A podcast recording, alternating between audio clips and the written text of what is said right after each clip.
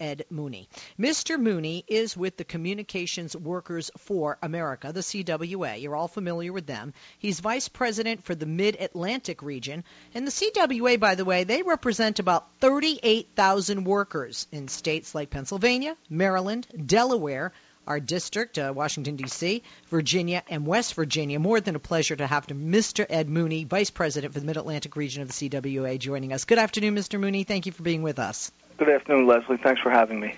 You know, a lot of people have been watching, and not just because Bernie Sanders joined people striking uh, in New York, uh, but there are people that um, are watching um, whether they are customers or not, because this is an election year. A lot of people out there are hard workers and they care about what other individuals in the majority class, working class, are going through. Let's talk about workers that work for a company called Verizon. These people are striking. Let's talk about first of all uh, the workers, how many people involved, uh, what they're, uh, why they're striking, what Verizon is not giving them that they should. So there are um, 39,000 active employees who are on strike, and also 80,000 retirees across the Northeast who are impacted by these negotiations. Um, and for us, the bottom line comes down to jobs. Um, as as Verizon cuts over from a copper network providing mostly telephone service to a fiber network providing voice, data, video, and even uh, other services, um, the transition of that network still is able to keep good paying middle class jobs here in the United States in this Northeast corridor. And that's what we've been working through with the company over the last several years and we're looking to continue that transition in these negotiations. Now, I am in California, but I'm originally from Massachusetts, so that home state of mine is uh, part of uh, the strike where 40,000 workers started approximately 6 a.m. Uh, yesterday on Wednesday. And here's another thing you guys have been more than patient. I mean, this has been going on, what, 10 months, the better part of a year now? Yeah, we've been bargaining for 10 months, and uh, the previous negotiations took 18 months, including a two week strike. Um, and it seems to us both of these negotiations have been under the same management structure. The negotiations before that had different people in management in charge of these negotiations. And apparently, this is the tack that this uh, group of managers wants to take. Uh, the last time around, we struck immediately, and then uh, after two weeks, we came to an agreement to go back to work. It ended up taking us 13 more months to get a contract with the help of federal mediation. Uh, this time around, at the expiration of the contract, we decided we would work without a, a contract and have been working without one since August. Um, you know, and it was only after the union had addressed the company's major concerns, which was the cost of health care and ways to get some senior employees off the payroll. Um, and we uh, addressed those concerns, we think, um, substantially. And then we were looking for the uh, return on that move from the company, and it became clear to us uh, after that that that wasn't going to happen, which led to this strike.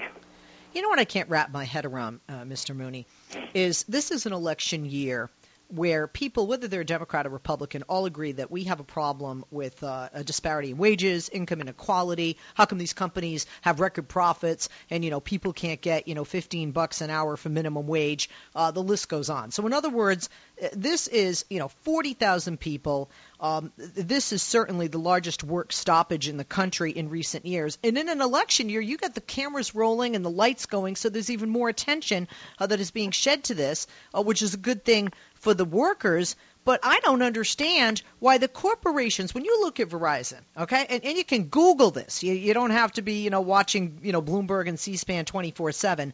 This is a company that has made record profits. Now let's talk about those record profits. 39 billion, that's what they be uh, in just the past three years, and they don't want to give back to the people that make that possible. When a company makes record profits, we all know it's not from the guy sitting at the top in the chair with seven golden parachutes. It's from all those hard workers uh, that are busting their butt nine to five and then some. Uh, Monday through Friday, and even even on the weekends. so this weekends this is what holidays. I this is this is to me. It's sort of like okay, if you want to look up stupidity in the dictionary, Verizon and the CEOs of this company should be pictured next to that. Are you surprised um, at their lack of the reaction when you're seeing the reaction from the nation right now in this election year over this?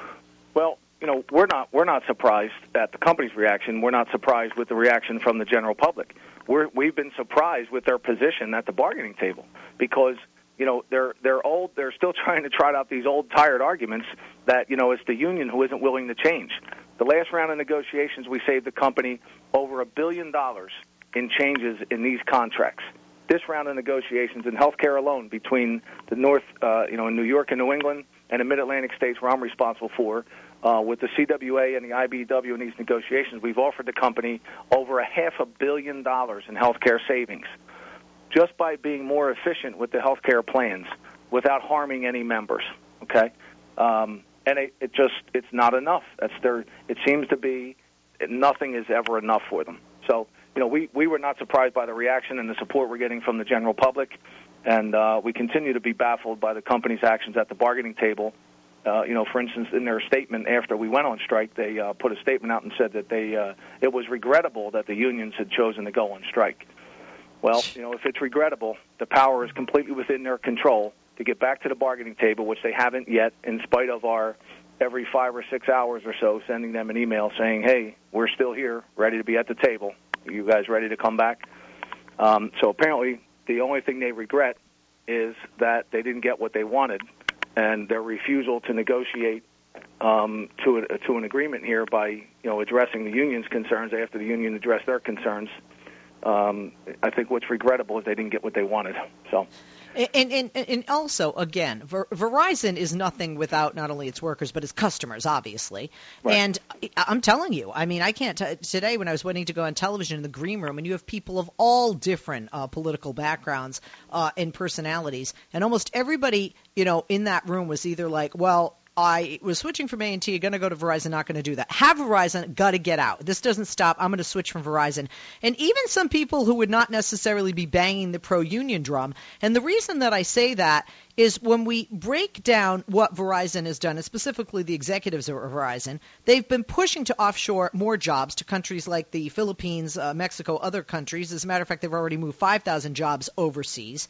Uh, in addition to that, they outsource the work to low-wage, you know, contractors. They transfer workers away from their families for months at a time and, and talk to us about their failure to meet the pledges they've made to expand Fios broadband to millions of customers. In other words, to me, this is a lose lose for Verizon if they don't sit down at that table and do something. It's losing not only with their employees, but they're going to lose overall with the customers. Right. And and you know what? First, let me apologize uh, on behalf of the, all the members of the CWA and the IBEW to the customers for them to have to go through this inconvenience. This is not what we wanted. Um, it is the last thing we want because we're we are programmed. I have been a Verizon employee for 28 years, and I am programmed to be there, rain or shine, day or night, uh, to make sure these networks get installed and also stay running. But I, uh, I want to be, and, and, Mr., and Mr. Mooney, I want to be clear. Every single person I have spoken to, and I feel this way as well, Nobody is mad at the workers. I haven't heard one person mad at the workers. They're mad at Verizon. They're mad right. at the corporation. They're mad at the CEOs. Yeah, and, w- and we can't figure it out. I mean, and, and internally, while we are working, the company continues to orchestrate a war on their workers with the environments that we work in, right? right? Excessive monitoring in the call centers, excessive discipline for nitpicking and minute issues, you know, following technicians around with all kinds of technology, wanting to know where you are at every minute of every day, at every customer, how far you along you are in a job. I mean, it's it's become so oppressive. Um, you're mentioning the you know the uh, work that's going overseas, which they deny, by the way, uh, that it's going there. Um, but we know for a fact it is. They've acknowledged it before. And, you know, what, what we're thinking, maybe they went overseas and seen the deplorable conditions that those employees work in over there and decided they could come back here and try to begin imploring those uh, working conditions here. And obviously, we're not going to stand for that, not in a union environment or any environment here in this country they have been Verizon has been cutting vital staff. Now, now they have what approximately 40 percent fewer workers than they did uh, 10 years ago. Um, does this also, uh, you know, put I would imagine uh, incredible uh, pressure uh, on the employees yeah. because there's not the necessary personnel to properly roll out the service and the promises that they've made, especially with these promised FiOS lines. Yep, and the understaffing and the pressuring, forcing employees to work overtime for excessive periods of time forcing employees to come in and work on holidays where they have no time with their families. And, you know, if you look at every one of the issues the union's concerned about here, these are quality of life issues. Number one, the work that is generated by the customer base of this company we believe should be returned. That investment should be returned to the local communities where the work is being generated from. So if you're generating your customer base in the Northeast, we believe the work should be returned to employees in the Northeast, and that's where the call center should be located. That's where the work should be done. Obviously, the technicians have to be there to do it because that's not movable, um, and you know they they just don't agree with that either. And if we continue doing that, if they would work with their employees and with the union to accomplish this transition from copper to fiber, we would be successful, right? And where we have tried to work together, we have been successful, but then their their cooperation stops, and we end up in situations like this. There have also been closings of call centers, uh, you know, hanging up on wireless workers, and, and of course we talked about offshoring good jobs out, out of state assignments. Let's talk about some of these. Let's talk about the call center closings, and uh, also just some of the um, beyond overreach and micromanagement of individuals with regard to workers and them doing their jobs, trying to do their jobs on a daily basis. Right. So just in the Mid Atlantic states alone, the centers they're proposing to transfer employees from, and then they couch it by saying, well, nobody will lose their job. Well, no, but they're going to transfer them 75 miles one way per day. That's an additional 150. You know, you have a 150 mile commute. Many people can't sustain that and sustain their family lives, and there's no need for it because the volume of work that's being generated, even by the commitments in this current contract, calls for an additional 680 employees to be hired in those call centers. If you uh, if you break out those numbers into the call centers they're claiming have low numbers, the centers become fully populated, fully staffed, and it's a viable center. And they own the majority of the buildings they're claiming they want to move people out of. So it doesn't make any sense. They're not going to move out of there. In some cases, they're moving a handful of people, and there are other people left in the building, right? So is another thing we just can't live with because they're going to uproot uh, several hundred families uh, and uproot children. You know, we've gone through all these exercises at the bargaining table, identified how many children are in what school and where, whether or not if they had to move the home, the other spouse that's working would be able to keep their job. So we've showed the company all this evidence and all this documentation, and it just doesn't move them off their position, even though it proves that what they're trying to do is unnecessary. Hurting workers hurting customers. It's going to hurt themselves and their bottom line. We're looking at public support for a fair contract, and that has grown this week, especially, and since yesterday in the past 24 hours.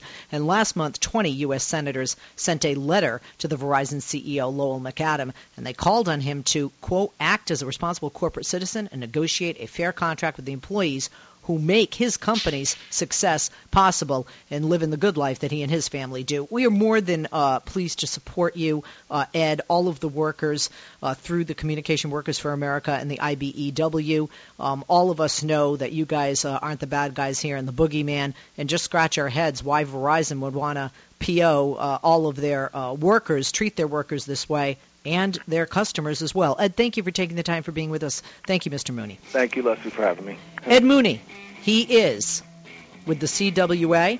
The CWA, he is vice president for the Mid Atlantic region, and overall in this country, they represent about 38,000 workers. Like I said, Northeast, Pennsylvania, Maryland, Delaware, D.C., Virginia, and West Virginia, and beyond, Massachusetts. Twitter, follow them at CWA Union. On the website, CWA-Union.org.